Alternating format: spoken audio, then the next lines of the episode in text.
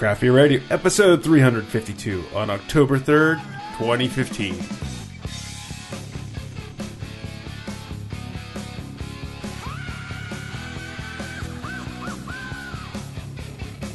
And welcome to Craft Beer Radio, the only beer podcast on the internet.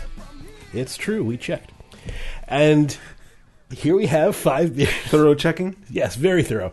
We have five beers in front of us, um, all from different uh, different breweries. Good way to start. It's a good way to start. All right, so tonight we're going to be trying a new bottle stopper that we found at GABF. See if it displaces the Zyliss or not. Uh, so we got uh, IPA, double IPA, IPA, elderberries, and Sticke Alt. I think we do the Sticke Alt first. All right, so on Summit's uh, page, they actually give you a pronunciation: Sticka Oot. Oot. Oot. All right, so this.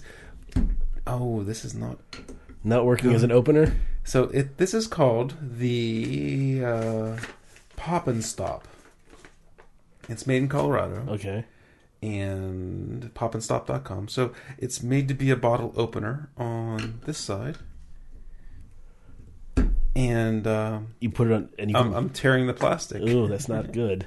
All right, so we're going to open it with Use the Yeah. Sam Adams USB key that they gave us here. USB key bottles. They actually gave it that. Uh, I'm trying to remember if, if we got that one of those at SAVOR or at GABF like two years ago. Uh, it was it, it was at the long shot last time. Okay. They gave it to us. Okay, so stick a oot. So the uh, Ut or Alt or Dusseldorf style ale. Um, this is batch 20 of Summit's Unchained series, uh, and I believe you said that the Summit sent this to us. Yep. We pretty much get all their unchains. Remember that Earl Grey one that we Yep. just had a few weeks ago? So they call this a maltier and hoppier version of traditional alt beers, which is not a uh, not a style that um, you get a lot of.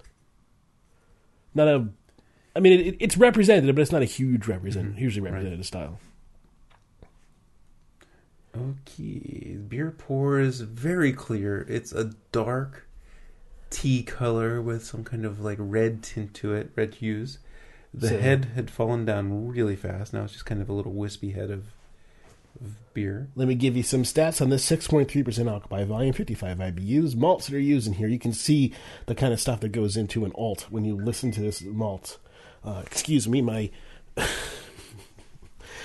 my dumb watch just uh, noticed me. Okay, so uh, Pilsner, Vienna, Light Munich, Dark Munich, Caramel, Black Malt. There's a lot of malt going into here. Uh, hops, Hallertau, Mittelfrüh. So very predictable German hopping uh, with these bunch of different malts and layered darker malts. This one uh, established this year in 2015. All right. So the aroma on this one. I'm getting a combination of like dark rustic breads and also dark fruits. You know, you're Yep. getting um, a little bit of raisin or plum, but then you're getting kind of a I don't want to say pumpernickel, but it's more of just a wheat based bread with just a really like dark roasted crust, like you know. Yeah, there, there's a there's a lot of yeah roasty, bready undertones. Not so much toffee, but mm-hmm. it- roasted bread. Mm-hmm.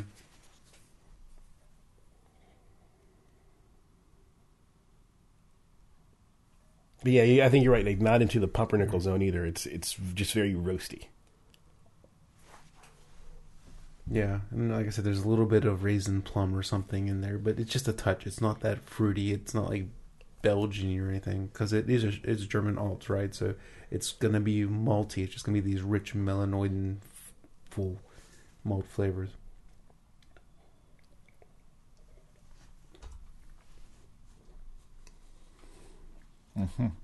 Good, good malt flavor. It's it's almost a little porter like, right? It's a little roastier than I was expecting. Yeah, there's a little astringent quality, a little like smokiness on the edge. It's also um, a lot higher hopped than a traditional alt. Uh, the the bitterness and sort of that uh, that spicy uh, Hallertau flavors coming in and sort of the roof of your mouth. a lot more present than you might expect. Yeah, this is. It feels more uh, substantial than. And I've not had very many Sticke alts in my life. I can probably count. I can definitely count it on one hand, and it's been a long time. But this one seems like it's more substantial than. And a Sticke alt is typically more substantial than an alt Yeah. beer.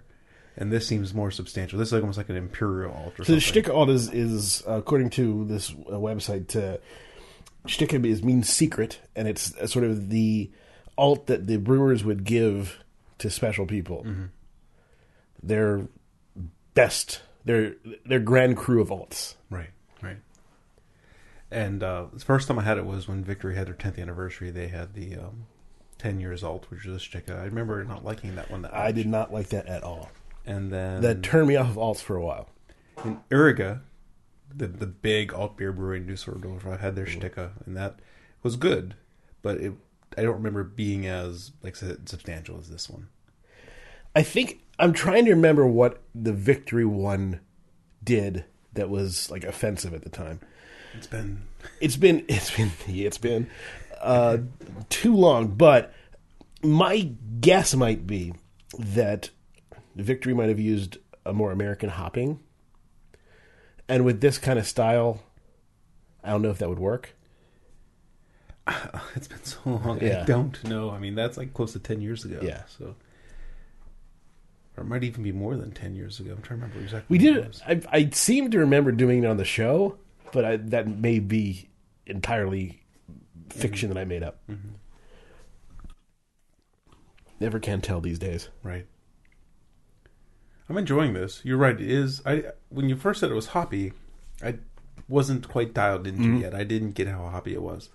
Uh, it's and it's not like hoppy like American brown ale type Right. hoppy. It's not even that hoppy, but it is hoppy for this you know For this bready, style, yeah. malty German style.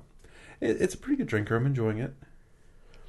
It has, yeah, I, I remarkable clarity on it too. I, I love looking at a at a beautiful, well made beer like this. Um, it's it's really an interesting thing to to try. Uh, um, I think it's 50-50 whether you're necessarily going to like it or not.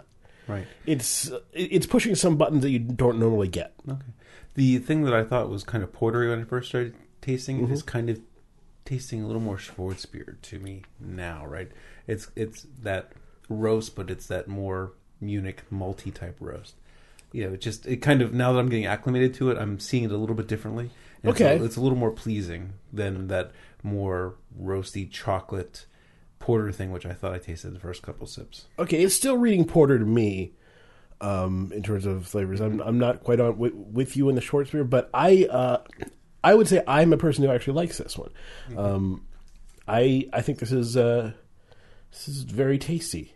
I enjoy it, but I can't necessarily say in full confidence that oh this will be everyone's bag. Right. There's a lot of different flavors coming here, a lot of stuff that you don't don't normally get. So, if you, if you want to try something different, uh, but not super different, I think this is a good example. Yeah, sure. It's no hop silo summit. Bring back the hop silo. That was awesome. All right, so we're gonna try the pop and stop again. This time on a bomber. This is the Stone. Yeah, Stochasticity. Stochasticity. Stochasticity project. And remember, stochastic uh, is you're talking about mixing. This this, this is not a good bottle. Not so. How does it work as a uh, stopper? Is the other question. Well, yeah. Well, this is our first bomber, so we uh, we won't know till next week. Well, I'll keep it stopped all week. That's true. and we'll test it out next It- week you were able to get it open though. with much effort. Mm-hmm. Not good. These are like seven or seven ninety nine each. There's really no way to lever it. So unless it had a, a really, this had like a, a nice metal edge or something. Well, it doesn't. Yeah, right. There's not much leverage, and the part you're grabbing with your palm is the bottom side of the stopper, and Mm. it's not very ergonomic. It's digging into your hand. It's not comfortable. Not a good opener. All right. So this is Your Father Smelt of Elderberries. And the title includes two of the key ingredients, smelt and elderberries. And of course, Fathers. well, I mean, uh, Monty Python the Holy Grail, which is where the quote comes from. Right. Uh, 10.3% alcohol by volume, 50 IBUs, sent to us by Stone. Yes. Wow, okay. They call it a recreation of a medieval English ale. Uh, the Knights of the Round Table would have heartily enjoyed.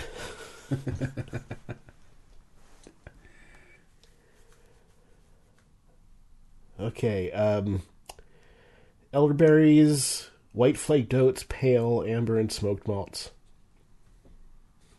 Interesting. It pours much the same color as the Sticke. It's a kind of a dark tea color. It has more red highlights to it, almost like when I was pouring it, it looked like kind of a pinkish hue. So I think the elderberries are giving it color. If you like look at the the light shining through the glass onto the table, it's kind of reddish. So the elderberries are almost certainly giving it color. not a I I know I've had elderberries before, but not super familiar with the flavor. Okay. So it, it'd be interesting to see what comes out of this. And smelt. Well, smelt's a grain, Or is it a fish? or is it a fish? I think this is the grain.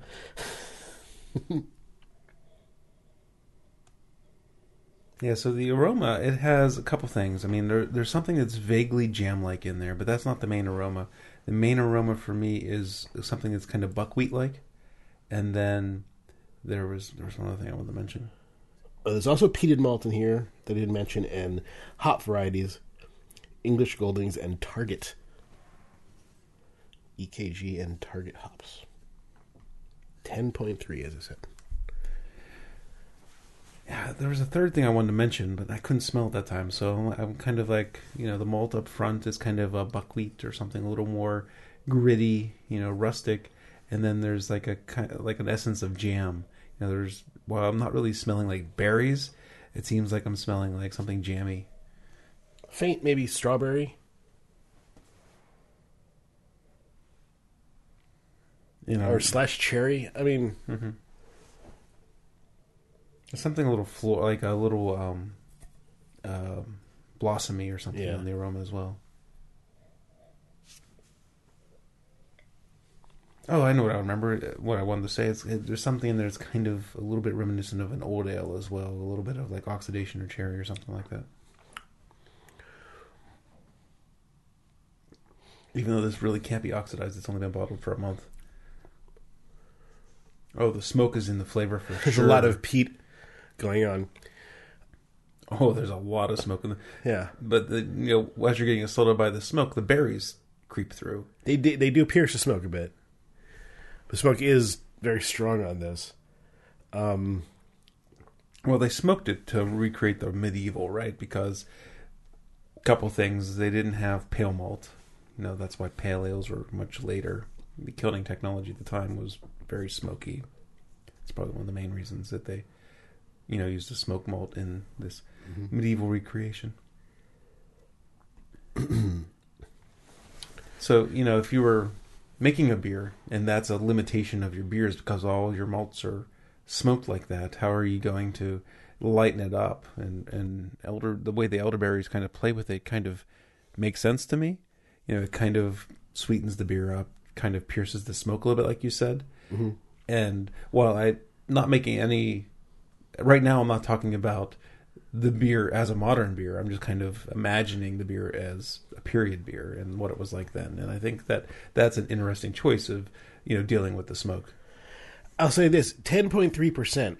I felt it kind of immediately, uh, not on the palate, but in terms of, I know the effect it had as soon as I had it. I was like, Okay. okay, there's alcohol in here. I'm, I'm getting a, a punch of it right away. I don't know uh, what is the delivery mechanism that made it so apparent right away, but uh, I didn't get that kind of like mainline whoosh that Yeah. you get sometimes. I I didn't quite hit that.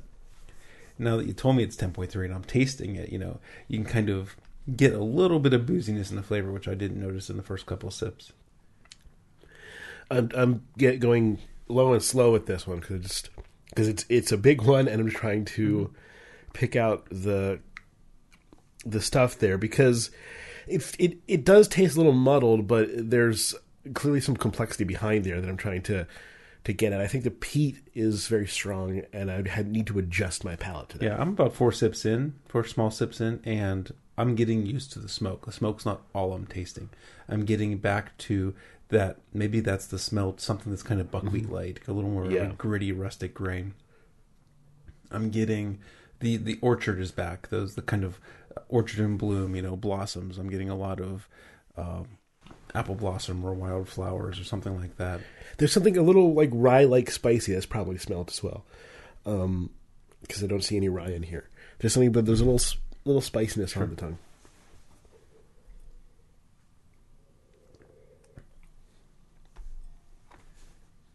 It's interesting. I mean, and it's it's pretty drinkable and pretty enjoyable. It's not interesting just on being uh, period recreation.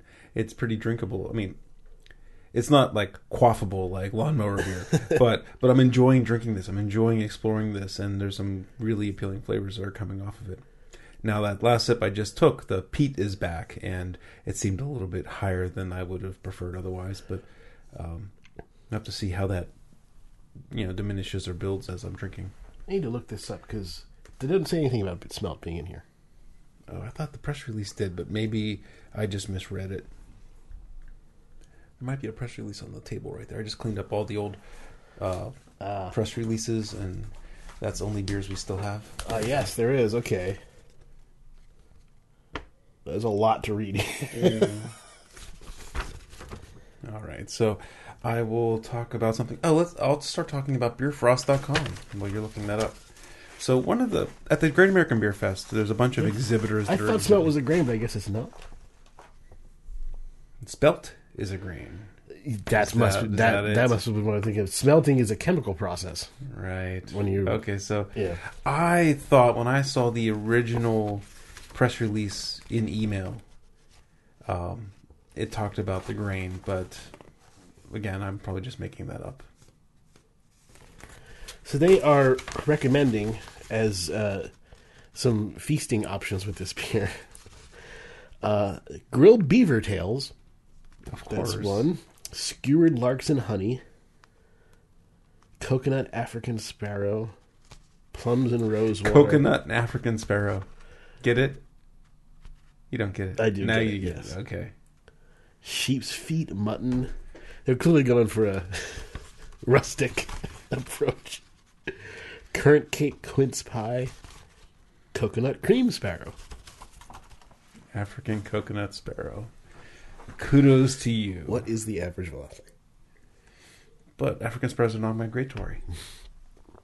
Well, I did not know that. Whee! Jerk. Um, so we should mention got a, a tweet from one of our fact checkers. Tonight's beer is last show three three fifty. Last lot show in recording. Excuse me. Uh, I said that was the first time we had Bourbon County, but apparently we had it back in like one thirty two. So, It's so many shows ago.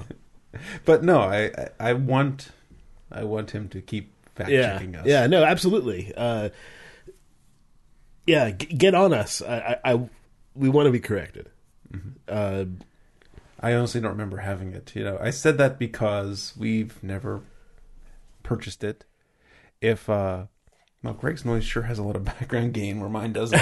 Every time you hit the cough button, like Yeah. it goes quiet It in does- here. It sounds like the system breaks. I don't know whether that's whether the listeners can hear that though. Oh, yeah, but in here it's like, whoa, got quiet. Anyway, um, someone must have sent it to us because I know I never purchased it. I know that it's never come from the brewery, and I just didn't have a recollection of it. So It's very good beer. We liked it. All right, so now, um, oh, yes, uh, start the stopwatch. We're gonna not waste more than five minutes on beer frost, but we want to talk about beer frost here. So at the GABF, there's a bunch of exhibitors that are doing non-beer things or, or beer tangential things like beer frost, which this is a bag of purple salt, salts, mostly salt, that you put you put your beers in a cooler and you cover them with ice and you put this on the ice and then you put more ice on top of this and it it says on the front turn your ice from 30f down to minus 10f with beerfrost.com um not for human consumption. And so it's it's a doped salt. It has sodium chloride but also has magnesium and calcium chlorides potassium and it's supposed to be better at reducing the temperature See, I, Greg was throwing some signs at me before the pre-show about how there's a, an endothermic reaction. Well, no, Uh, it's, it's exothermic, but it draws, but it draws the. Um, it's like a heat pump, so it it causes some, more of the ice to melt, but then that energy leaving is is what makes other stuff freeze.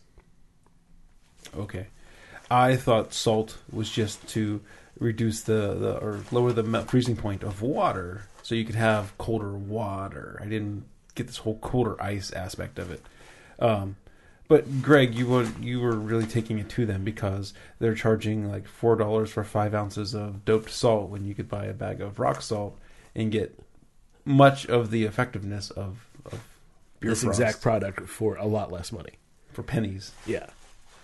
So, But it's purple. but it's purple, so it tells you what salt has been doped, uh, which is great, I guess. Um, Before drinking, and, and wait, oh, and always wipe or rinse the residue off the top of bottles and cans or any other surface that may come in contact with mouth to avoid a bitter, earthy taste of beer frost trademark. The residue is not harmful in moderation, but it can take away from the taste of the beverage. yeah, I mean, you don't want to eat rock salt either, Yeah. but it's going to be a lot cheaper for you, and it's going to do effectively the same thing. Uh, with I, they, the representative that I just that I talked to about this said the magnesium helps make it colder faster by transferring ions quicker. They should put that, of course, like cans. uh, I asked then, okay, and, and they also said that magnesium was better for the environment. Well, I noticed the number one ingredient on here was still sodium chloride. So I asked, okay, magnesium is second. What's the ratio? You know, how, if if I'm getting magnesium and it's going to really going to be special, then I should be paying for it. What's the ratio? Well, he wouldn't tell me. Trade secret. Uh, So I don't know how much is in here. Uh, there could be very little, if nothing, in here, uh, but they're just putting it on there so they can say they're doing it and sell it like this. Um, without testing, I don't know how effective this is versus regular rock salt. They only guarantee negative 10 degrees Fahrenheit, which is about the same temperature you'd get with rock salt if you waited long enough. And I don't see any reason why this is a better product. You can put some food coloring on some rock salt and get the same product. But not For a four dollars a little bag. Right. You might do some kind of experiment with beer frost, but the way they tell you to do the instructions, like I told you, like you put it on a cooler and you mm-hmm. pack it with more ice. I'm not sure exactly what you're. What are you going for? You're looking for all day ice or all week ice? Are you looking for colder beer? You know, they really don't say what it's for. It's just kind of pitching cold ice. Yeah. Well, you know, ice is cold. It's a, th- this is this is placebo in a bag. Well, and, and the ice that you get from the, you know, maybe not from your personal fridge, but the ones Yeah. you, the ones you if get you use the ice- amount of ice they're talking about and you leave beer in there for 30 to 45 minutes like they recommend, it doesn't matter whether you have salt on there or not. No. It's not going to make a bit of difference. It almost sounds like it's there to for the the day, but you're also going to have 10 inches of ice over Yeah. your beer, the way they describe to use it. So, whatever. That's, so, yeah, placebo in a bag. Don't fall for it. There we go. That's 4 minutes 30 seconds. Craft Beer Radio, sponsored by beerfrost.com. Next beer. I bet you it's going to be a little bit hoppy. Let's do, They only seem to have IPAs left. you know, kind of like the Great American Beer Festival. Let's do the Sock Knocker from Coronado. Uh, I assume sent to us by the brewery. Yes. This is from Coronado, Sock Knocker IPA, part of their Crown series. Amarillo, Centennial, Columbus, and Simcoe hops. And what else do we have? This is seasonal availability. What else do we have in the beer profile? Okay, two row, biscuit, and I think that's supposed to be wheat malts, unless rear rat is something. uh, Columbus, Simcoe, and Amarillo hops, like we said.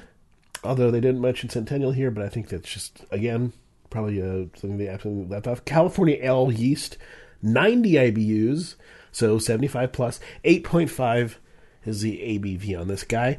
Um, it's nice uh, orangey, orangey kind of almost close to Pilsner color. Yeah, yeah. Pour with a moderate head that's falling down quickly. Mmm, the aroma is Expressive. big on the citrus. It's kind of um, uh, clementine. There's a little pithy there, but it's mostly like the meat. Yeah, there's a little like sunflower. There's some there's some Okay. little flower notes going on. Not super floral, but something that's not like vegetal. Mm-hmm. I kind of smell that. Yeah, I mean, probably all suggestion, but I, I kind of smell like like sticking your nose up to a big old sunflower in bloom. Yeah, the main thing I'm trying to like get more nuance Some on kind the of hops. thistle. I'm trying to get more nuance on the hops, but really I'm just stuck with clementines. That's kind of what it smells like—a big juicy orange. There's a pretty uh, substantial malt to it, you might expect. Uh, beer this hoppy and 8.5%. You're going to have a lot of malt in there. Okay. On the flavor, Buttery Pine- biscuits, by the way, is the aroma I'm getting. Oh, okay. I went on to the flavor, and uh, it's a big s- kind of citrusy blast. Touch of pineapple in there as well. I think pineapple and orange kind of paired together. Yeah, still firmly on the citrus side. Um, you're not going totally tropical, Mm-hmm. but I, I agree with you. Orange pineapple is a touch of grapefruit, but maybe you're more right uh, to be more on the clementine side. Mm-hmm. Looking a little bit deeper, I'm getting something a little herbaceous in there, uh, but it's not right clear enough for me to pick it out just yet.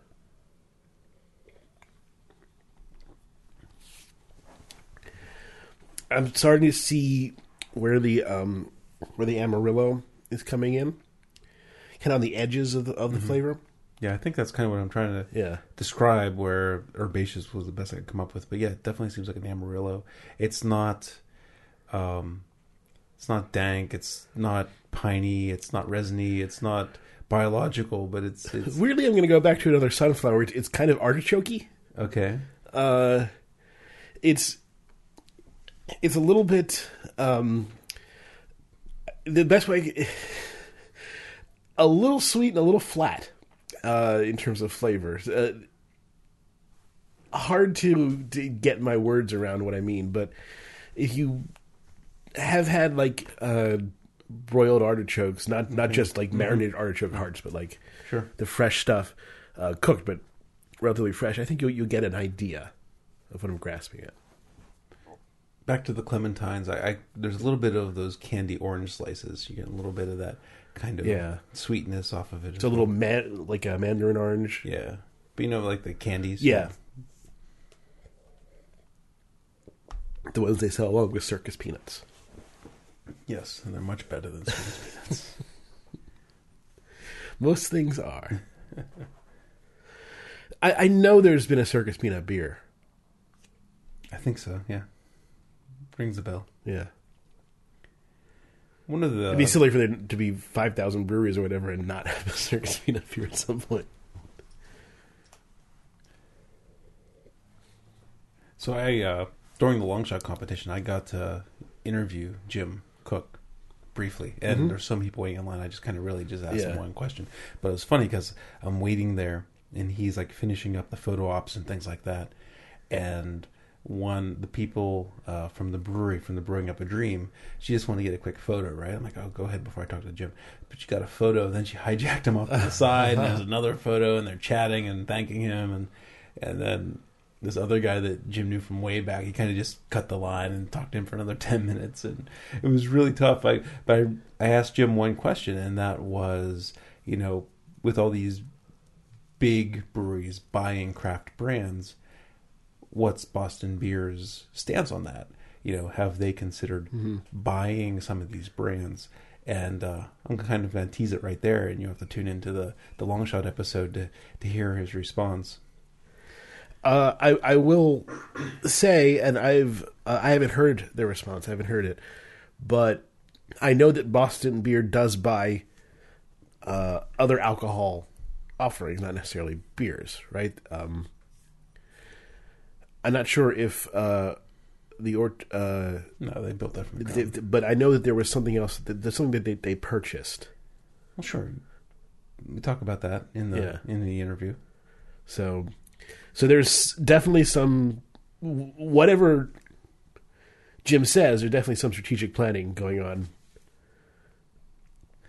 Maybe you should just listen. Maybe to it I should just listen to sp- sorry, before you start spouting off. Huh? I'm trying to remember what you told me about it, and I don't. I. I guess I guess I uh, You just don't want me to tease something. That's all. no that's no that's not it. I thought I had an idea, and now I now I realize I do not.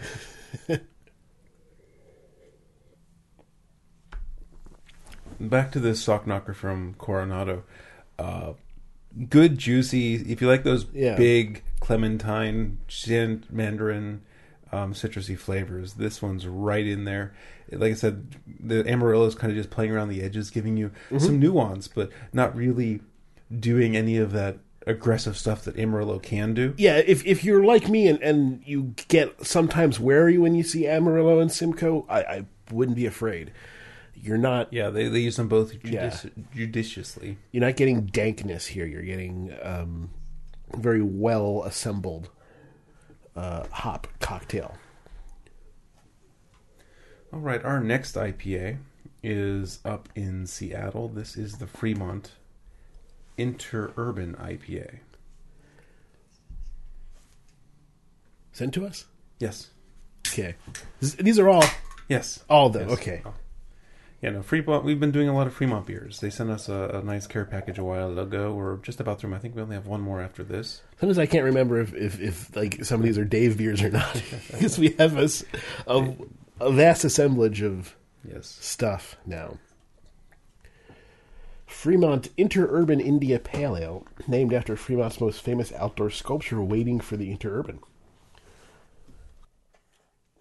So um, I'm going to be in Seattle soon. I want to see if I can get to these guys, give them a give them a visit.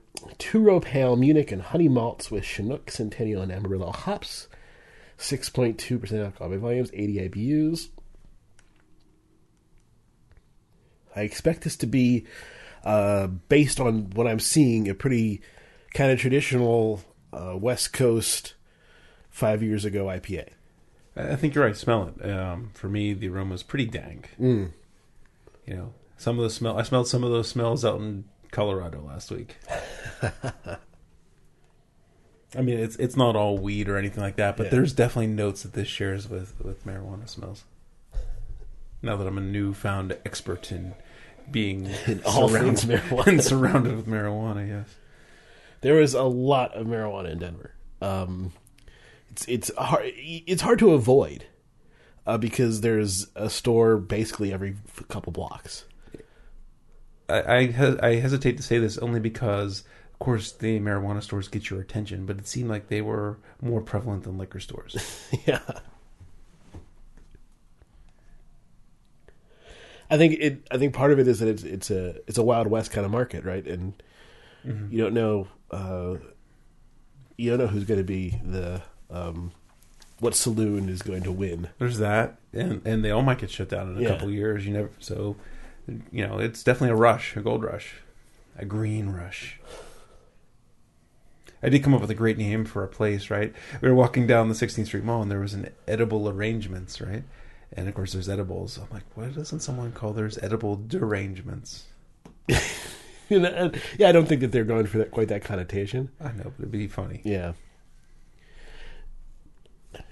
I don't want to.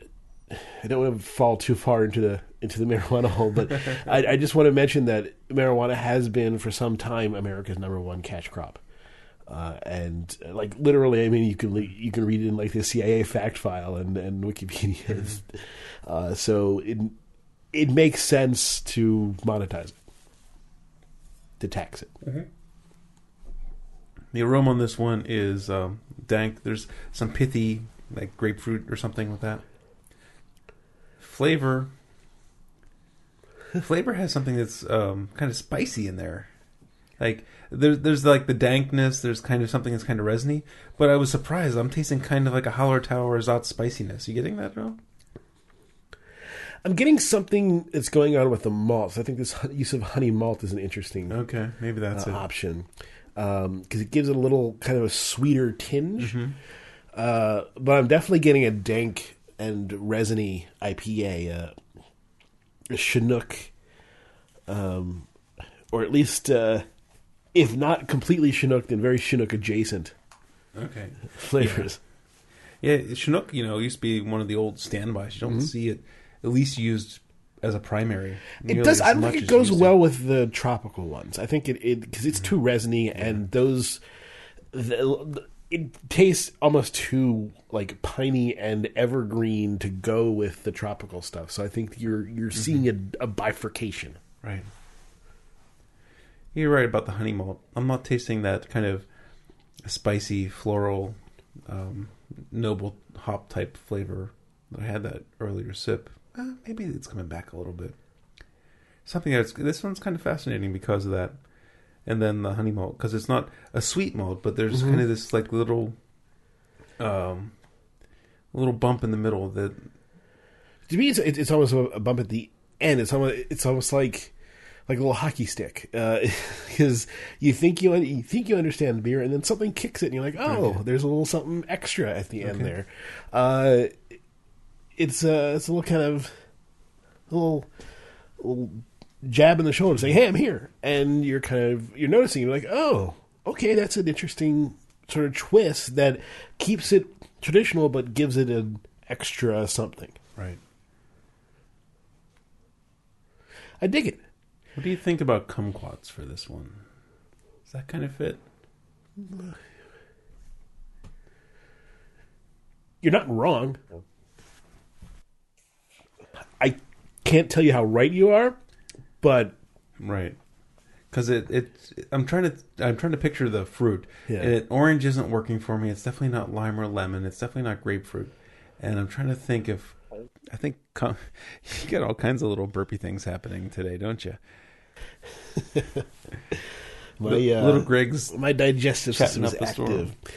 Uh, maybe even I sort of, I sort of am tasting a little guava. Okay. Or if it's not orange, maybe it's like underripe orange or something like that. Sure, yeah, green, right? Yeah, Yeah, maybe that's what I'm tasting. Mm-hmm. Is kind of an underripe orange. maybe a little like almost honeydew. That's not what I'm. Okay. That's not the part I'm trying to focus on right now. But I think uh, I'm thinking more like cantaloupe honeydew rind. Let me take another sip and see if I can get some melon. Okay.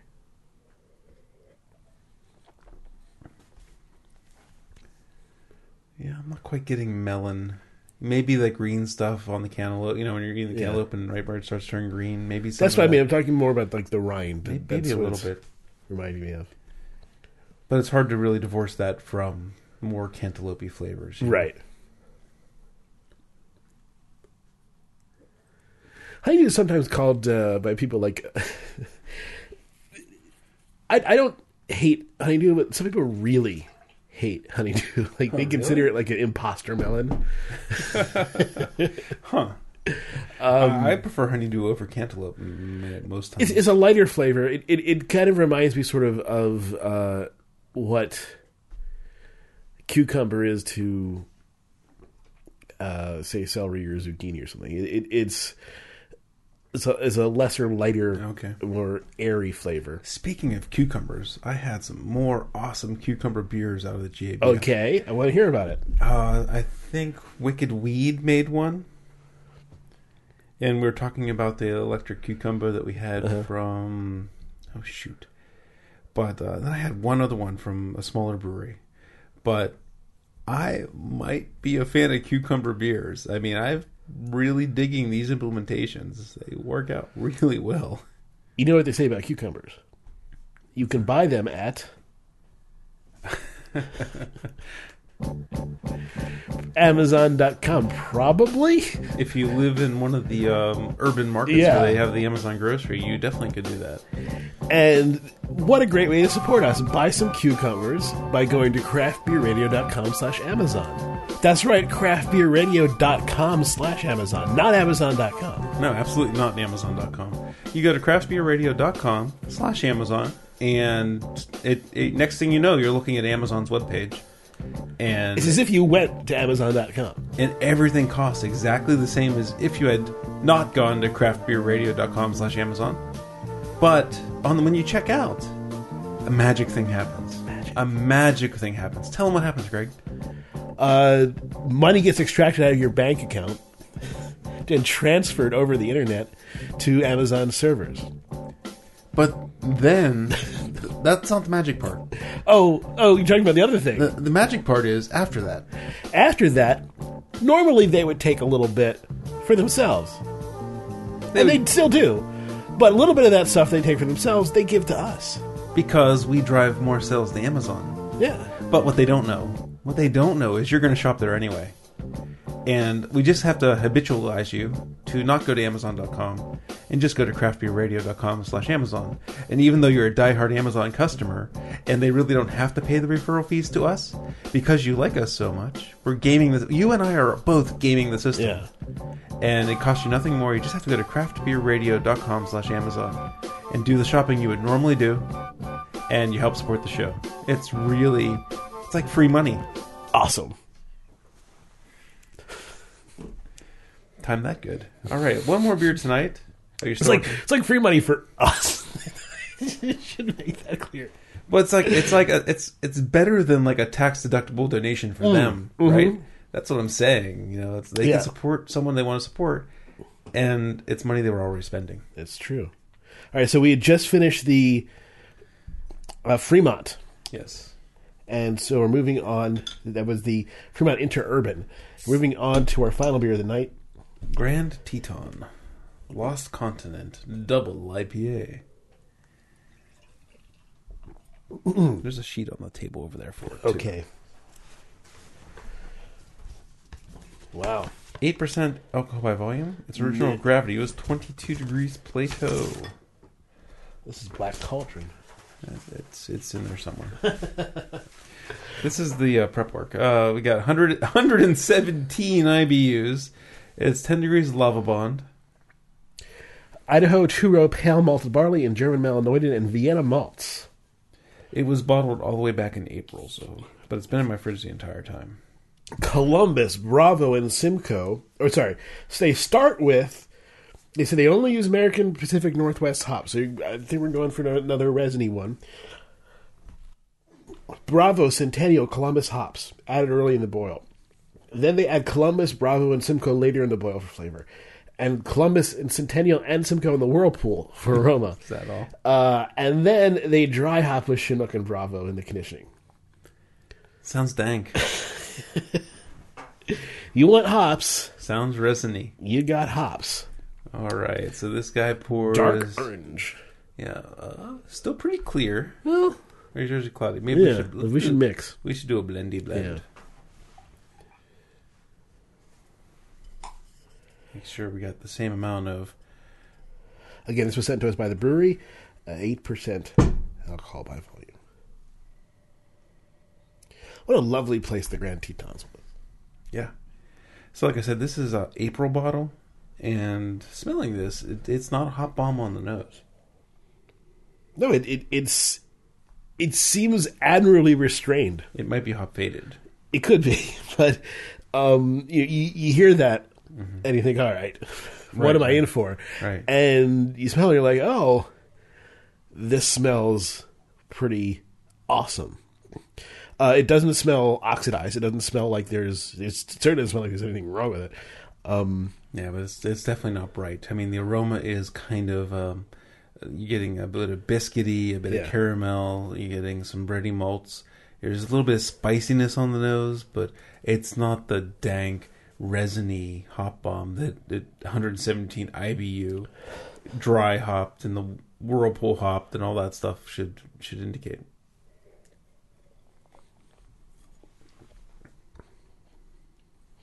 Yeah, I think it's hop faded.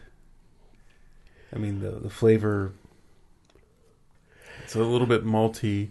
It, case, it does taste a little bit stale, a little bit cardboardy. Don't you think? No, No. no. I um, I think it tastes surprisingly interesting and complex. Okay. Maybe I'll give it some more time. maybe not surprisingly so, but um, it does taste interesting and complex. Um, there are lots of layers that I feel. It, it's sort of like uh, a layer cake or a seven layer dip. You're you can explore. Mm-hmm. I don't know. Well, let's let's try sipping. I mean, we we mix, but who knows?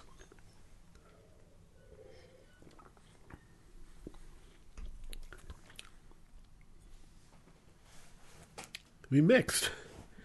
Maybe I didn't mix well enough, but but still, I mean, yours is only slightly better. Yeah. I, I don't think this is the beer the brewer made. Probably not.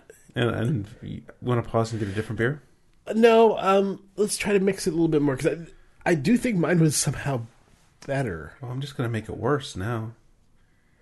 Well, if we can spread the good stuff and I I think we should. Um, you know, this beer spent too much time in the fridge, and I think we should. We can't. We can't talk about the beer that other people can expect to get. there's there's so much great potential in here that I I I feel a wasted opportunity. I don't think it's so. You can. You're trying to salvage a beer that is not something the brewer intends. Yeah, you're right. and I don't think we want to do that. I think we just need to write this one off and get a different beer. Okay, but I I don't think if you see this on the shelves, I think this might. From what I can taste, I think this might be worth checking out, but I, I can't I'm- tell. I'm- yeah, can't I'm just saying. I'm just. I'm saying we're not going to be able to ar- come to any Yeah. good conclusions. You could try to salvage it, but that what good's that going to do, right? So You're let's right. move. We're going to get another beer. So I'm going to pause real quick. and We're going to pick something out. Okay, so right after uh, we ask you politely to donate and we bail on a beer, you pull out an insult to everybody. Yeah, yeah, I guess. But this is a beer that's been in the fridge, and I want to drink it with Greg. It's- yeah. it's a homebrew from Jamie Barlow, and this is his fruit lambic uh, Gears trim. Some, uh, it's sour. He calls it sour grapes, and this is his uh, his spontaneously fermented gueuze blended with white wine grapes, I believe. So the color is yeah, so this is yeah, something that uh, essentially no one else can get. Um, so we're sorry. Go to Charlottesville, look up the Barlows, and ask them for some beer. You will not be disappointed. Although they may be disappointed that that told me lives in Charlottesville. That information is readily available online. Okay, so the color is this, um, yeah, almost like Chardonnay color, uh, yellowish, with a big tart sour uh, kick in the aroma and some vinous qualities coming through as well. Yeah, the aroma, it's a bit yogurty. It's a bit barnyardy. It's a little bit washed rind cheese. It's all the delicious stinky things. the yogurt's kind of the main part. I'm getting this like Greek yogurt type culture that I'm noticing on the aroma. Mm.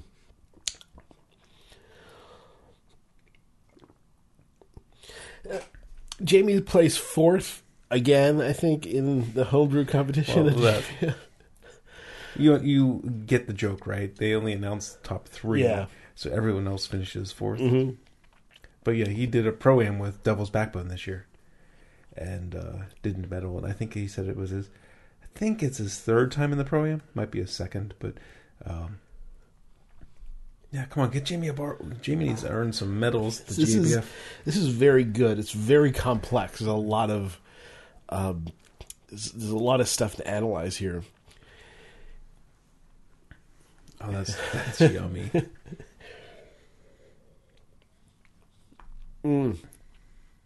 So think a um, okay. Think a lemon meringue cake with a lot more tartness, uh, and drizzle with a bit of of kind of honey and sort of grape skin must. Okay, yeah. Um, and somewhere in there, you you you accidentally put a bit of blue cheese.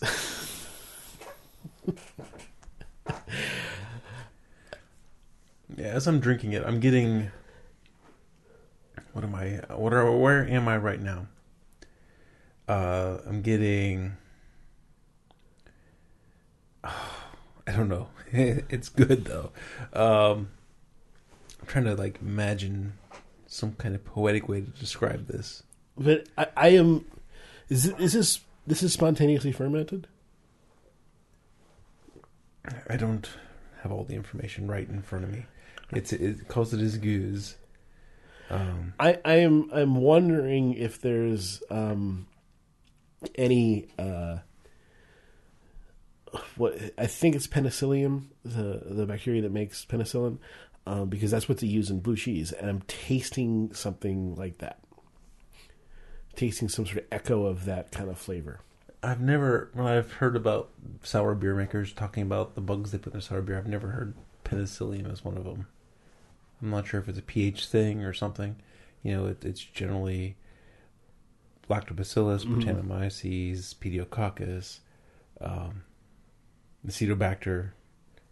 Acetobacter's generally not super good, but um, you know, if you can get some acetic acid in there. But this is this one's definitely more of the the pedio type way, Mhm. right? Where there's there's not anything that's too lactic, there's not anything that's too acetic. It's more yogurty culture, you know, like a yogurt culture or uh, washed rind cheese or something like Mm. that. There's like a big mineraliness to this, so you know as you're drinking it, it's kind of dry and chalky on top of your mouth. It's um, yeah, I say called granity or something like that. There's wow, there's there's there's lots to to take on this. Um, there's so much going on. Uh, a lot of complexity, a lot of deep flavors here. But yeah, I'm getting, I'm still getting that blue cheese echo, and just Mhm. uh, so that keeps popping in my mind. And and weirdly, something totally unrelated is popping into my mind, but I'll save it. Okay. Well, I don't think we need to hurry through this beer. Okay. I um, probably should. We probably shouldn't include it in the rankings. I don't think we should either. because it'd probably be number one. but let's get on to the rankings and wrap this show, and then finish Jamie's beer in the post show. All right. So we will not be ranking the um, the Grand Teton because that was not representative of what Yes. So we only got four intended. in the rankings. Where do we go? Where do we go? So the four that are left are all pretty good. So there's nothing that's easy at the bottom. Mm-mm. I'm going to. You say that, and then I think about it. No, I still say that. None of them are easy at the bottom. I'm going to start with the Fremont at the bottom, uh, Okay. the Interurban IPA. I, excuse me, the beer was good. You know, hard luck loser in this case with these four. Um, I, I th- liked the um, honey malt. It was interesting how the honey malt kind of played into the more resiny and dank flavors and things like that. Um, but you know, I, I think in front of that, I'm going to look at the summit. I think this is the maltiness of the summit, and uh, how it was like that, like that imperial Sticke Alt type flavor. you know was was pretty interesting, and I, I kind of been started digging on. I only had six ounces Yeah. of that beer. If I had twelve ounces of the beer, I could definitely see how it would develop, and I'd really fall into a nice, Mm-hmm. comfy spot with it. And uh, so that's why I put him a slightly, Very interesting character. slightly ahead of Fremont. Then I'm going to put the um, your father smelt of elderberries. This one, um, the peat smoke was substantial, but I really appreciated how the elderberries and the other things going on in that beer kind of helped diminish the peat smoke. And I maybe I am giving it a bump because I'm trying like I like the beer archaeology part of it. I like the period piece of it, you know, and like seeing how like a traditional brewer would battle one of the constants in his world, which is smoky malts. Yeah. Um, not everyone's going to prefer that. People are going to want a good, clean, modern beer, or you know, a, or even experimental modern beer. But I appreciated that, so I'm going to put that in second place, and then I'm going to put the Coronado Sock Knocker in first place because it had that great clementine, citrusy flavors, and the citrus flavors were really spot on, and I really enjoyed drinking that. Okay. Uh, this is one of those times where not a lot of agreement on the bat. Cough button, Greg. Cough button. He's dying over there. I will entertain you while Greg recovers his lung from the ground. Ah, that was the first like attack I've had on the show so far. Well, I mean, First time in years it's well, happened the, before. fir- the first time it happened today, I expected more because I'm still recovering Oh, from my right. thing. Um, Stone is in last place for me. I appreciate what they were doing, um, but it kind of feels overkilly. It, it- it feels at ten point three. It just feels like I don't know. If I, I think I might have liked this beer more at five five and a half, six. They would have done something like along those lines. I think it it just that, that felt probably would have been more representative of the period Yeah. too. It, it felt a little much. It felt a little like over going overboard. Okay. I get it. I mean, Well, you that's the one where you mentioned you like felt like you got the Yeah. the main line right. Yeah. Yeah. For some reason, I didn't get that that boozy in, influx. So maybe I'm you know not since I didn't appreciate that. Maybe that helped. on, on a somewhat similar tangent, the summit was very good, but it was a lot to take. It was so it was different than what you're used to, and in terms of the kind of malts you're getting and and the and the hopping. Um, not a huge fan of alt beers.